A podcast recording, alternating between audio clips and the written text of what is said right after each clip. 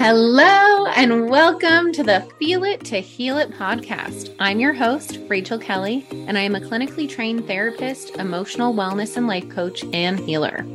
My mission is to help as many humans as possible feel safe to feel their feelings in order to create a life beyond their wildest dreams. Thank you for being here, and let's dive in. Wow, guys, here we are.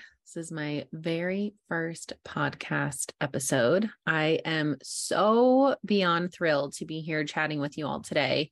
This has been a lifelong dream. My dad, from the time I was very little, always told me, Rachel, you need to have some type of talk show, radio show, something. This was before the days of podcasts being a thing. And here we are diving into all the things. So I really wanted to create this podcast because First of all, for anyone that knows me, I have a lot to say. I'm a big talker. and I feel so incredibly passionate about the work that I do and my own healing journey, as well as helping my clients heal. And I wanted to create this space to talk about all of the healing things and also provide support for those of you that may not know a lot about healing or trauma or anxiety and really give you a space to tune in every week and get support and feel that co regulation that I always talk about. So, let's start from the very beginning. I want to share a little bit about my story today with you all and really talk about how I got to where I am in my own healing journey in hopes of it inspiring you in where you're at.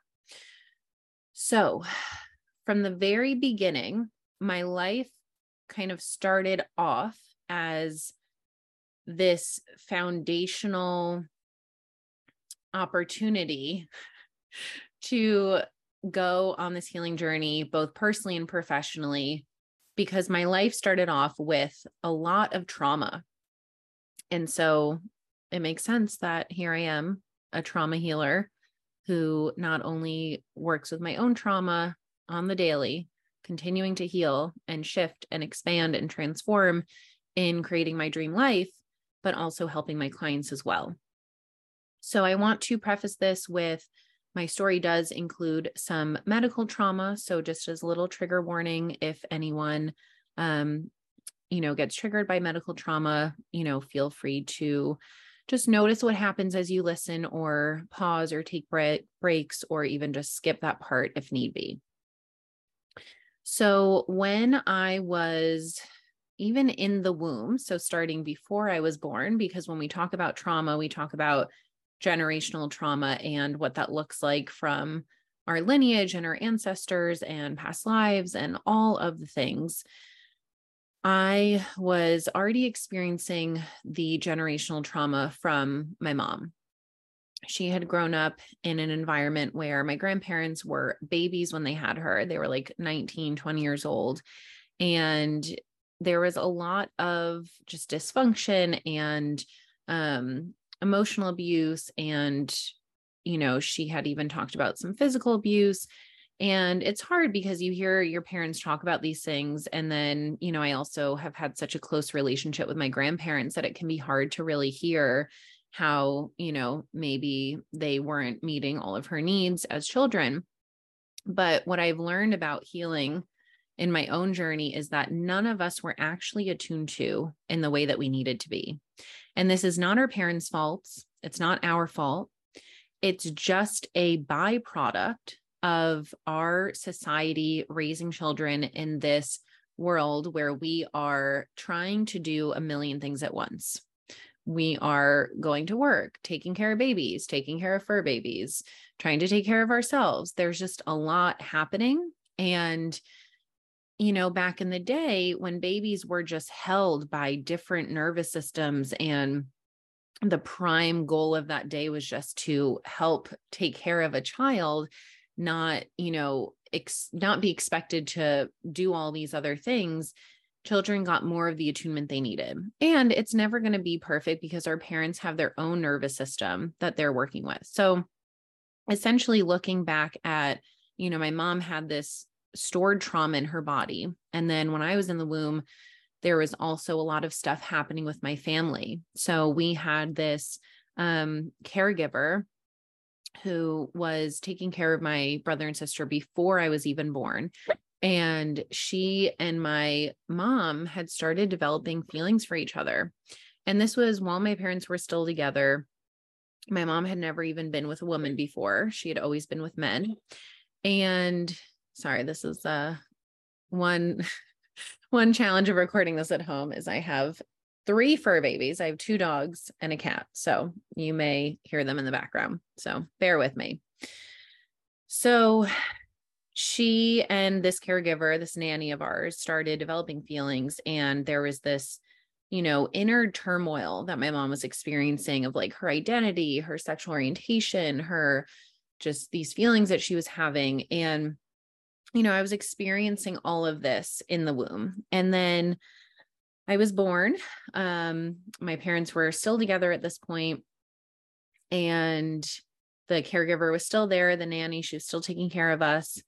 And fast forward to age two, my mom had noticed that I had a rash on my body. And she took me to a doctor. The doctor said, Oh, this is just a baby rash, no big deal. And she could tell by my behavior, by the way I was feeling, that something was off she could just, you know, she had that motherly spidey sense. She just knew that something was off. So she brought me back to another doctor and another one and another one. And each doctor said, Oh, she's fine. It's just a rash.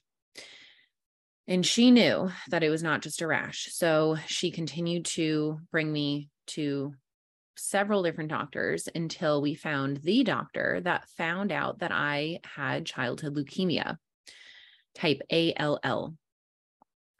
And if it weren't for my mother's persistence and relentlessness, which I have since adapted because I can be very relentless, which at times feels challenging and other times feels like one of my superpowers. So, because of her relentlessness, we were able to get to the doctor that was actually able to find the leukemia before it had gotten, you know, too late or too bad. So, throughout this journey, I was sick for two and a half years. So, from age two to four and a half. And it consisted of a lot of chemotherapy, a lot of radiation.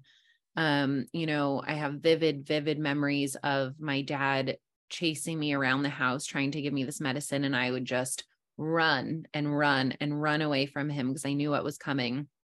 And many, many nights of just being up sick and throwing up and just feeling awful because I had all this poison being pumped into my body. And that same poison saved my life. So lots of, um, you know, mixed, not mixed feelings, but more so just lots of pros and cons, right? Like this chemo and this treatment saved my life, and I'm forever grateful for it. And it was an incredibly painful two and a half years. Very, very traumatic. And fast forward to around four, four and a half, my catheter. So I have my scar right here. Um, for those of you watching the video version of this, it's like in the shape of a heart. It's right on my chest. And this is the area that I would get medicine and food pumped into. And my dad was the one that used to change my catheter to keep it clean, to make sure that everything was okay. And one time when he was cleaning it, it got infected. And I ended up getting 108 fever. So keep in mind when you get up to the point of like 105, you can technically pass away from that. And you can also at, at that point it's like okay we need to go to the we need to go to the hospital. Like this is not okay. But i had 108 and before i was even able to go to the hospital my dad described this memory where and he tears up every time he tells it because it was probably one of the most traumatic memories that he's had in his life where he held me while he was waiting for the ambulance to arrive. And luckily, the ambulance got there super quickly. It was actually a boy in my grade. His dad was the local um, firefighter and EMT. So he had shown up in a matter of minutes. And because of that, he really saved my life. But my dad was holding me in his arms and he did not know if I was alive or not because this fever knocked me completely unconscious. And got to the hospital. They wrapped me in ice packs. They did everything they could possibly do to get the fever down. And it was really at that breaking point was I going to survive or was I not? And obviously, you know, the end of the story, I'm sitting here, so I survived.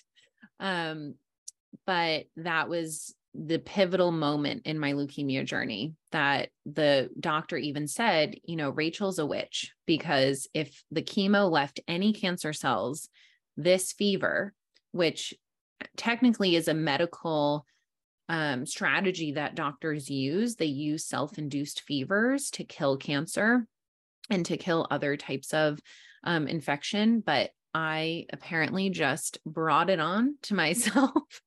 and she said, Rachel's a witch. If there was any cancer left, this fever certainly killed it all. And I survived. The cancer was gone.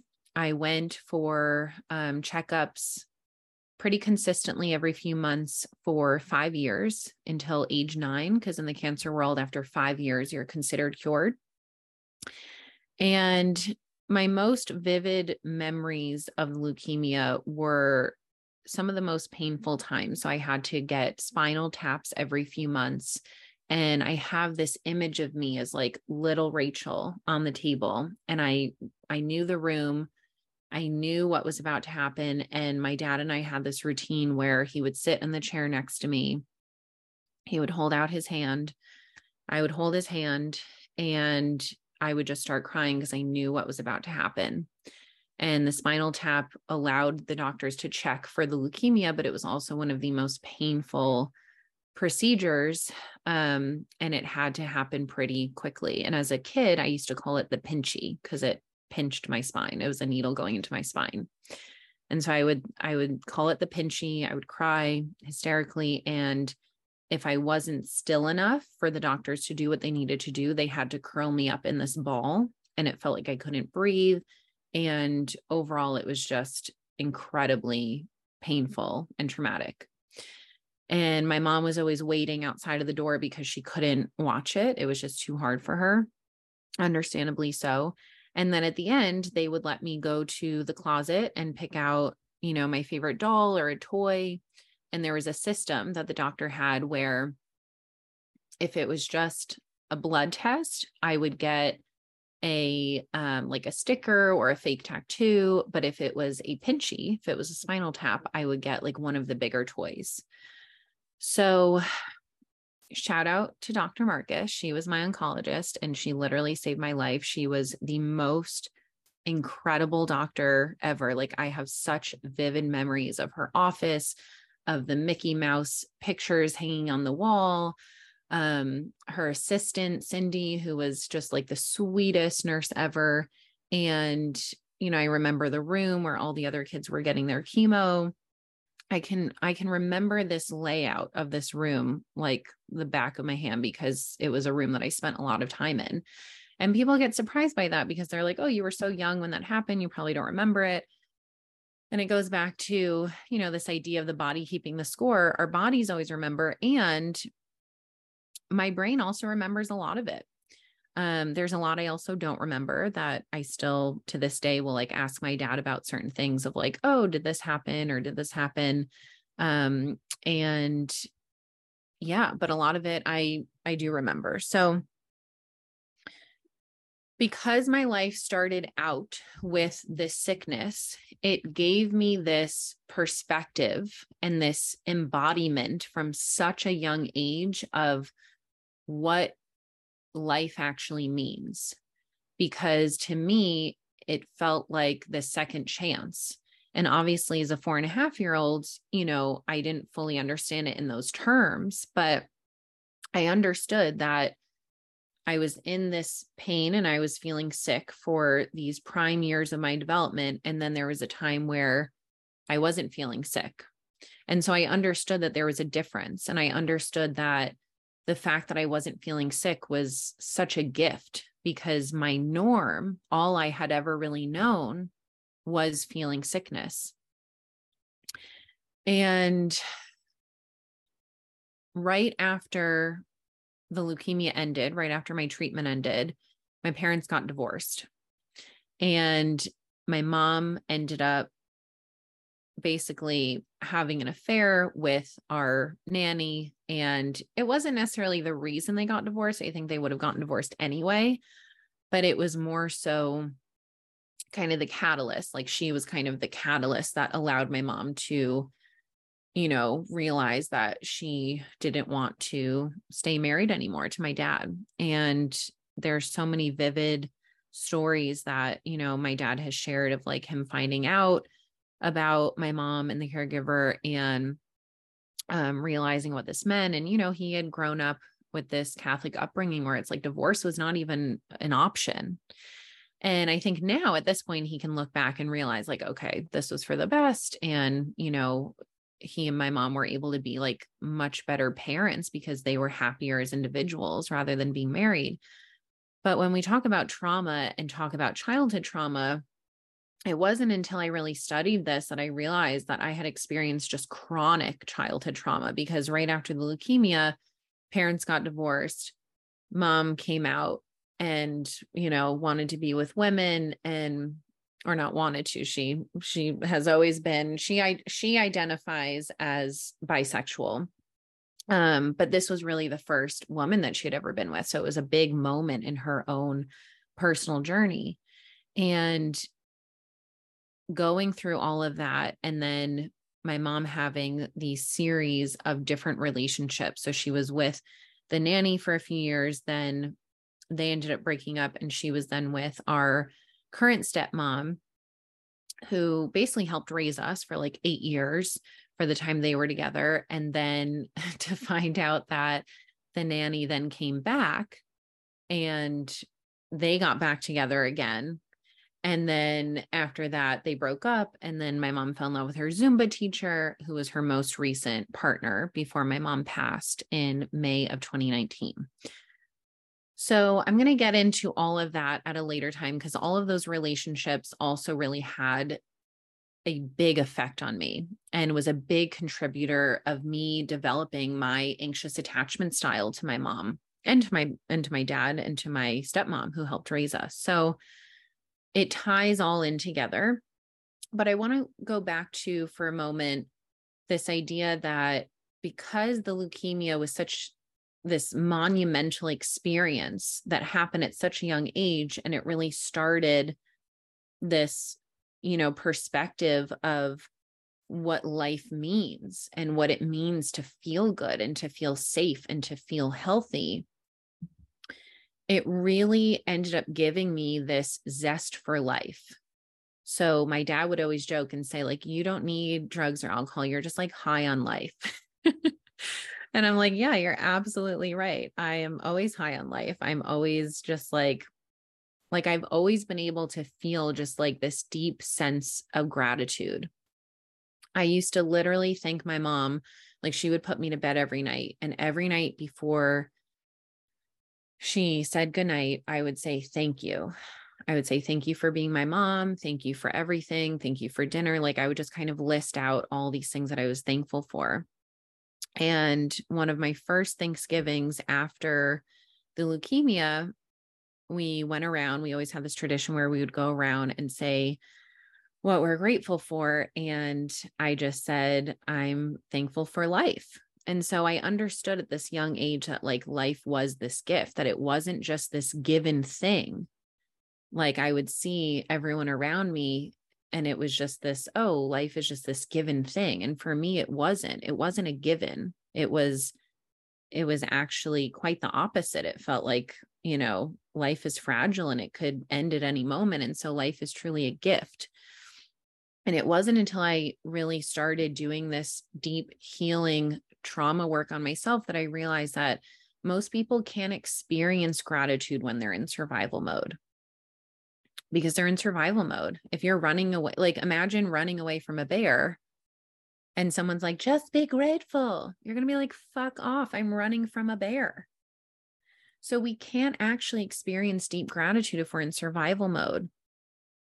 But I think because of my experience, I always had this sense of gratitude. And that sense of gratitude, just my relationship with gratitude, just further deepened as I've done this healing work.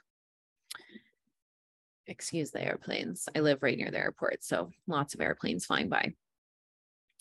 So, because of this perspective on life and this early sense of gratitude, in a lot of ways, that allowed me to sneakily bypass my dysregulated nervous system, my stored trauma. I had been in therapy literally my whole life. My parents met in social work school and we're both therapists and we're both school social workers. My brother's a school psychologist. I mean it's in the it's in the family. My sister was the one that kind of went off the path and she's like guys you got this part covered. I'm too talented. I'm going to go and be a graphic designer. And now she is i'm just going to give her a little shout out because proud sister moment. She is now the assistant art director for penguin books. Penguin. Yeah that's right. Penguin. She's a fucking badass so anywho it was in our blood for me to become a therapist and do this work. Um, but because I was always kind of a natural at, you know, the therapy world and being a therapist, and even before I went to grad school, my dad would listen to the way that I would talk to friends on the phone. And he, as a therapist, he would look at me and be like, "Yeah, you you are a therapist." And because of that, it was easy for me to almost intellectualize my knowledge, my emotional intelligence, and not fully understand that despite all the years of therapy that I had been to, I still was in this very activated, anxious, sympathetic state. And I had a lot of unprocessed trauma. In all of those years of therapy, I had told my story about the leukemia, just like I told you today. I told the story but I was so disconnected from my body that I never had actually processed the pain in my body. Because knowing the story and processing the pain and the emotions around a story are completely different things. I can tell you in my head, oh, this is the trauma that happened. I almost died at age four and a half. Then my parents got divorced. And then my mom had all these tumultuous relationships. Da, da, da. I can say that. But if I'm not actually connecting into my body of what's happening for me, it's not actually getting processed through my body, and my nervous system continues to stay dysregulated. So, I'm going to go over the nervous system a little bit in the next episode, um, just because since I am a talker, my intention for this podcast is to keep the episodes relatively on the shorter end, just to make them a little bit more digestible. But for now, we will just say that I was in a very dysregulated state. And it wasn't until I then found my now current mentor and coach who has trained me in her healing method and has done this healing method on me that I actually was able to process for probably the first time in my life the pain that that inner two year old, three year old, four year old, four and a half year old, five year old was experiencing, but was in such survival mode that she didn't actually have space to feel it, space or safety to feel it. And so it took being able to get into my body to connect with that younger part of me that had gone through all of that at such a young age to really be able to process that pain. And it's something that I continue to process because even to this day, a year and a half into doing this healing work, I Voxer my coach and I say, wow, I, I still don't think I fully have understood and processed the pain that has come with that time because it was such an incredibly traumatic time that I just kind of knew as part of my story, but I never really connected to the emotions of it. And that leukemia was a huge factor in developing this core wound, this core fear of abandonment, this core fear of being left behind. Because while I was supposed to be, you know, interacting with friends on the playground or, you know, being at home with my family, I was in hospitals and doctors. And, you know, of course, there were times I was home with my family, but when I was home, I was sick. And it was, you know, I have this vivid memory of my dad and I coming out to the living room and kind of telling my siblings the report of the night like oh yeah she threw up this many times. We got this many hours of sleep. We gave her this medicine. You know she's feeling this way. Like it was always just about the leukemia because it just dominated my life. Um and when i was sick i had my childhood best friend who i went to her house literally every day she also helped i truly truly believe she also helped save my life because it was just the best medicine to be with her to just act like a normal kid, to have play dates. And every time my dad would pick me up, I would literally throw a temper tantrum because I did not want to leave her house. I was so attached. I was so just happy to be like enjoying life and not just focusing on feeling sick. But because my early, you know, primitive years of development were not you know, the typical three year olds living her best life, it really developed this fear of abandonment, this fear of being left out, this fear of being left behind. And that was showing up so strongly in all of my friendships, my relationships, the way I related to myself. And I didn't know that. I didn't know what that was until I learned about attachment theory and polyvagal theory and Gabor Mate's work and until my coach Yarrow has introduced me to this whole world of healing. And it has completely changed my life and has completely changed the way in which I work with my clients. Because since I've been able to reparent that younger part of me, I call her little Ray, and I have a picture of her right here. She's a cutie. And yeah, it's been just so life changing, reparenting little Ray, tending to that anxious attachment wound, processing that stored pain, really noticing how I've been relating from little Ray rather than my adult self, because that is how she got her needs met.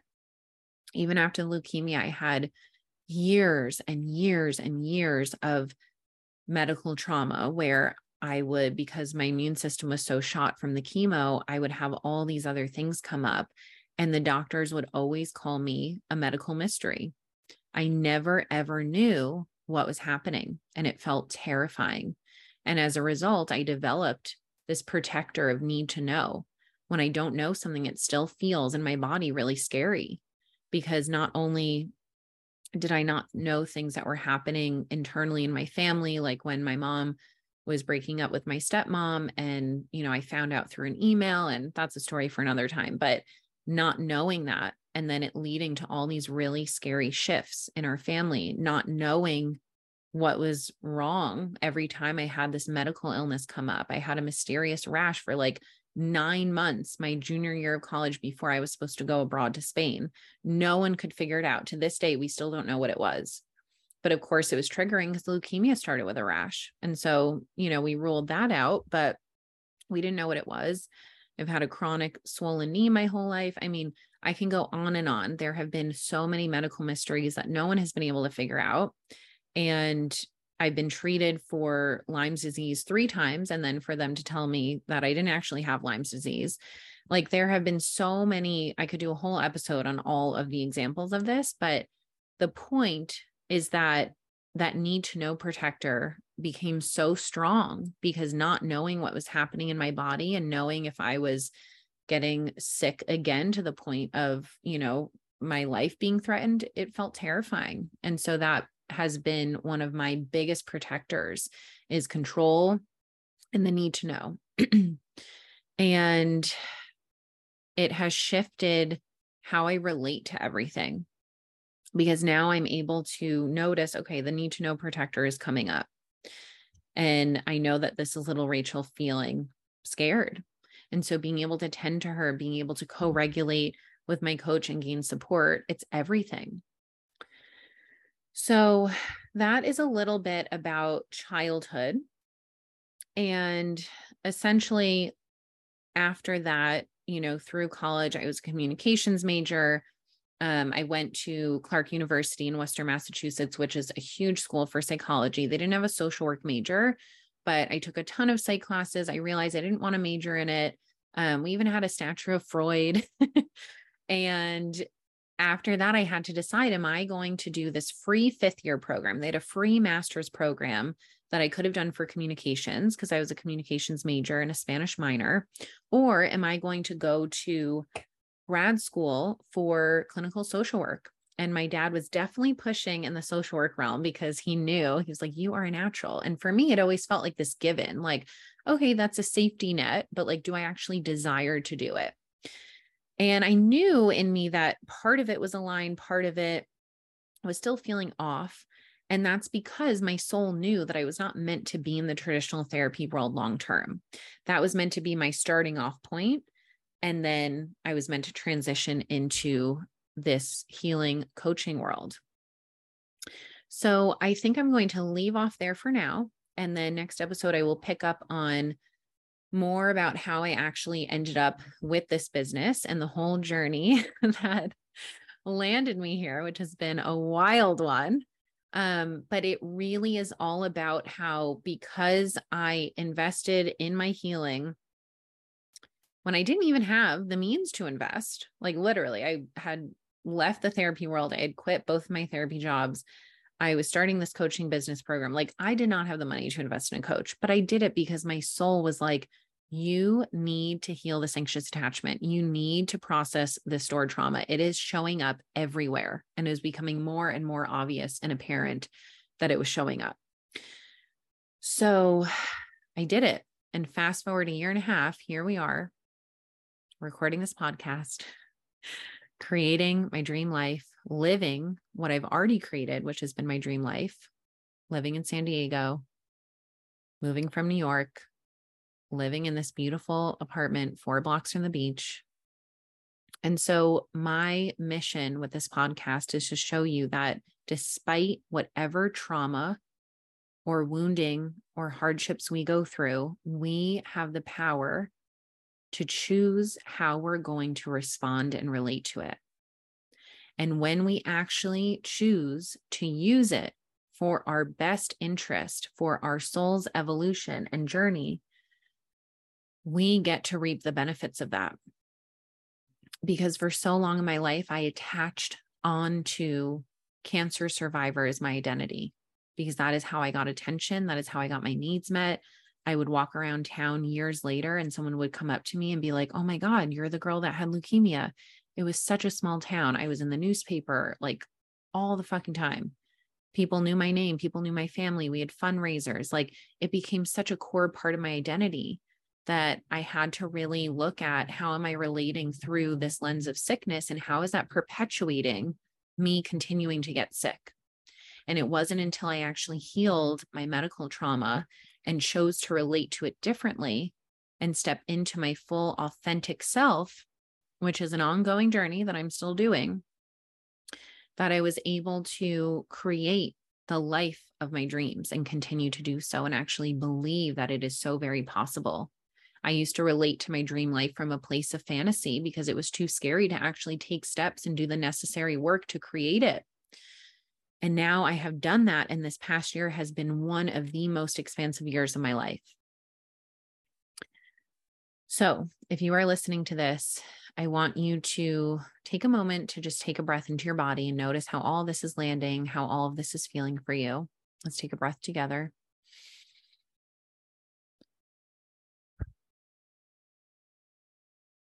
And I want you to remember that no matter what you are leaning into working on right now, so whether it be trauma of your own, your own anxious attachment, your own anxiety, your own depression, whatever it is, that healing, number one, is so very possible.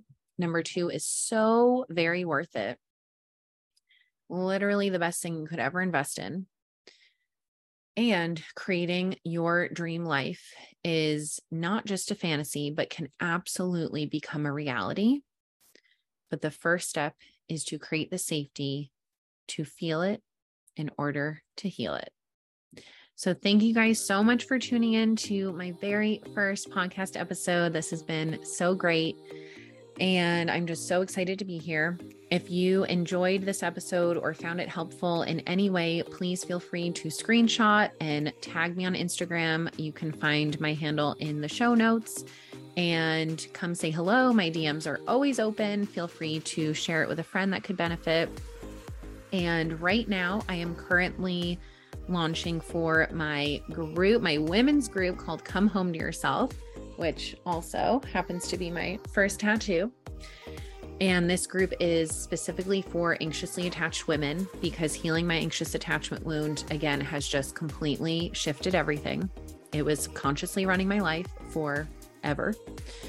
And if you've tried traditional talk therapy, if you've tried medication, if you've tried reading all the self help books and you are still feeling anxious and stuck and noticing those controlling behaviors come up with your partner, that graspy feeling, just know that that might be your anxious attachment wound. And this group, I have used everything I've been through with my own anxious attachment to create and bird this group to help you heal yours so that you can really step into that secure attachment to that power, to that authentic self. And there is no work that is more worthwhile than doing the work to heal your anxious attachment. So feel free to read more about it, the link in my bio on my Instagram. And please feel free to leave a review and subscribe so you don't miss an episode. And thank you again for being here to feel it and heal it with me. Can't wait to chat with you guys again soon. And I will see you in the next episode.